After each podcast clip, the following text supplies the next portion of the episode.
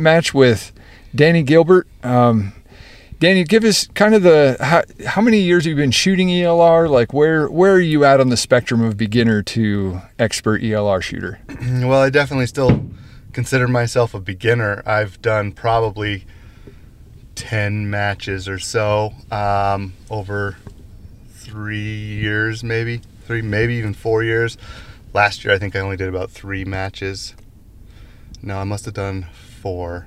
Um, and uh, it's that number seems to be growing every year. It's, Yeah. it's, it's addicting. So Yeah, and there's getting to be more venues opening up too. yeah, there is. Yeah, which is definitely helpful.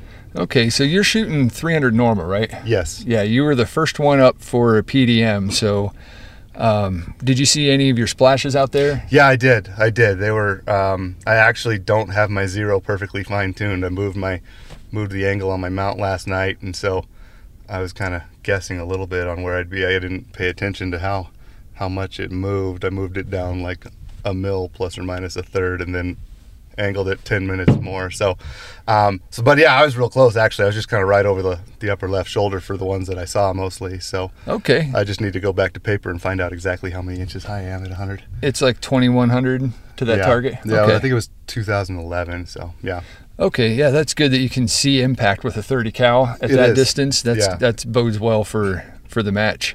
hmm All right, so have you been shooting 300 Norma from the beginning, or No, uh, you know, first match I ever did, I came out here with my 28 Nosler, um, and uh, the, you know that guy there that day there was a guy out here with a seven Rem mag. I think there was maybe even one or two 300 Win mags, and um, and then a bunch of the guys shooting the bigger stuff. Now it, it seems to be getting a little more serious all the time, so you don't see as much of that stuff anymore. Um, but um, but yeah, from the 28 Nosler, I went. I shot a 338 Lapua improved.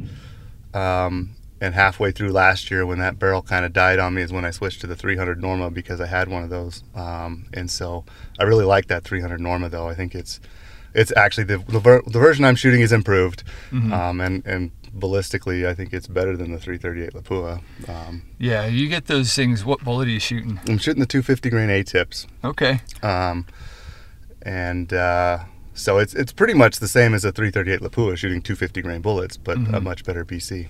Oh yeah, yeah. The BC on that bullet, it's still 250 grains, but being uh, skinnier, being a smaller caliber, helps the BC a lot. Yeah, absolutely.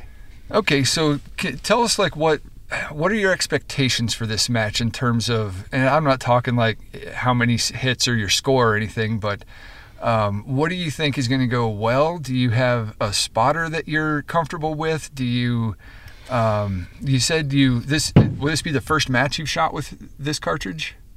Um, I shot the finale here last year with a standard 300 Norma. Okay. So yes, um, I've basically spent my winter fireforming brass for two different guns, and I've got a buddy shooting the other one that's not out here this weekend. But um, so yeah, that was kind of how I spent my winter was fireforming brass and working up loads a little bit. Um, so yeah, this this will be the first match I've shot with this cartridge, although it's not much different than what I shot the finale with last year at that 300 Norma. Yeah. Okay.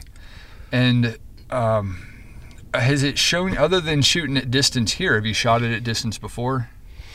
No, um, I, I haven't. I I don't really shoot at distance other than coming to these matches. I've I've got a spot where I can shoot out to 600 yards, and that's where I've checked some very basic drop for hunting cartridges and those kinds of things. And I'll I'll work up a load that I like and it's consistent, and then I'll go and I'll verify it at 600 yards, and then I'll just come play out here. Um, Yeah. I don't really.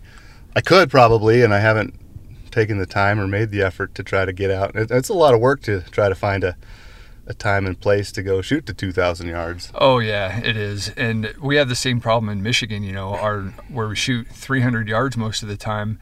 But you know, that's that's what the science is for. Is you get you know, you can measure your muzzle velocity at 100 yards. You can get a zero at 100 yards. You can verify your scope on a tall target at 100 yards. And if you do a good job at all that stuff, if you're hearing this recording, it's because you're listening to a free sample of a podcast from the Science of Accuracy Academy. In order to hear the full version of this podcast and many others, go to the Science of Accuracy Academy website and subscribe.